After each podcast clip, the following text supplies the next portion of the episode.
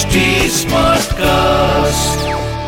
आप सुन रहे हैं एच डी स्मार्ट कास्ट और ये है फीवर एफ़ प्रोडक्शन बोलो साईं साईं राम बोलो जय जय शिरडीधाम मस्जिद के जीर्णोद्धार का विचार भी सबसे पहले गोपाल राव कुंडा के मस्तिष्क में ही उपजा था। इस विचार को मूर्त रूप देने के लिए उन्होंने पत्थर इकट्ठे कर उन्हें वर्गाकार बनवाया था। लेकिन अफसोस कि इस कार्य का श्रेय उन्हें नहीं मिला। इसका श्रेय नाना साहेब चंदोरकर को मिला, जबकि आँगन के कार्य का श्रेय काका साहेब दीक्षित को मिला। इसका कारण संभवतः यह रहा कि श्री साईं बाबा ने प्रारंभ में इन कार्यों के लिए अनुमति नहीं दी। लेकिन उनके अनन्य भक्त महालासपति ने जब उनसे आग्रह किया तो बाबा ने तत्काल स्वीकृति दे दी और देखते देखते एक ही रात में मस्जिद का पूरा आँगन तैयार हो गया। फिर भी श्री साईं बाबा टाट के एक टुकड़े पर ही विराजते थे। बाद में टाट के उस टुकड़े को वहाँ से हटाकर उसके स्थान पर एक छोटी सी गद्दी बिछा दी गई। सभा मंडप भी बना दिया गया। मस्जिद का आँगन छोटा था और असुविधा भी होती थी। काका साहेब दीक्षित आँगन को विस्तार देकर छप्पर बनवाने के इच्छुक थे।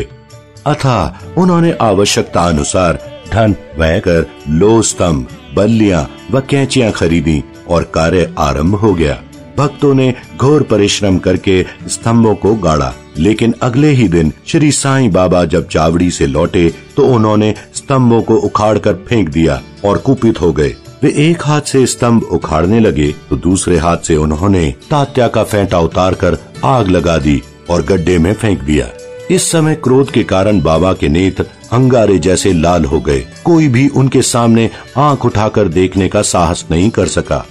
सभी भयभीत थे और मन ही मन सोच रहे थे कि अब क्या होने वाला है। श्री साईं बाबा के एक भक्त थे, भागोजी शिंदे। वे कुष्ठ रोग से ग्रस्त थे। आखिर उन्होंने साहस किया तो बाबा ने उन्हें धक्का देकर पीछे की ओर धकेल दिया। माधव राव श्यामा के साथ भी ऐसा ही हुआ। श्री साईं बाबा क्रोध वेश में उन पर ईंट के छोटे छोटे टुकड़े फेंकने लगे।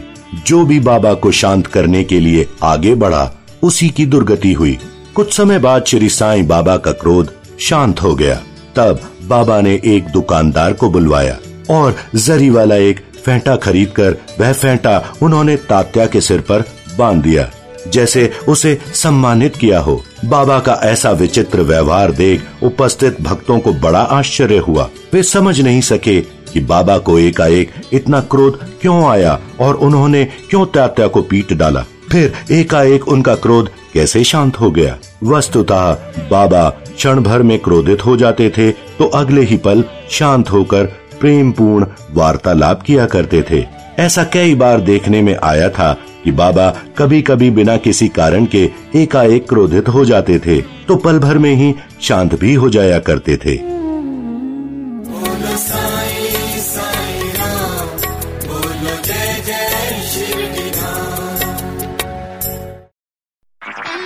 आप सुन रहे हैं एच डी स्मार्ट कास्ट और ये था fever F production H smart Smartcast.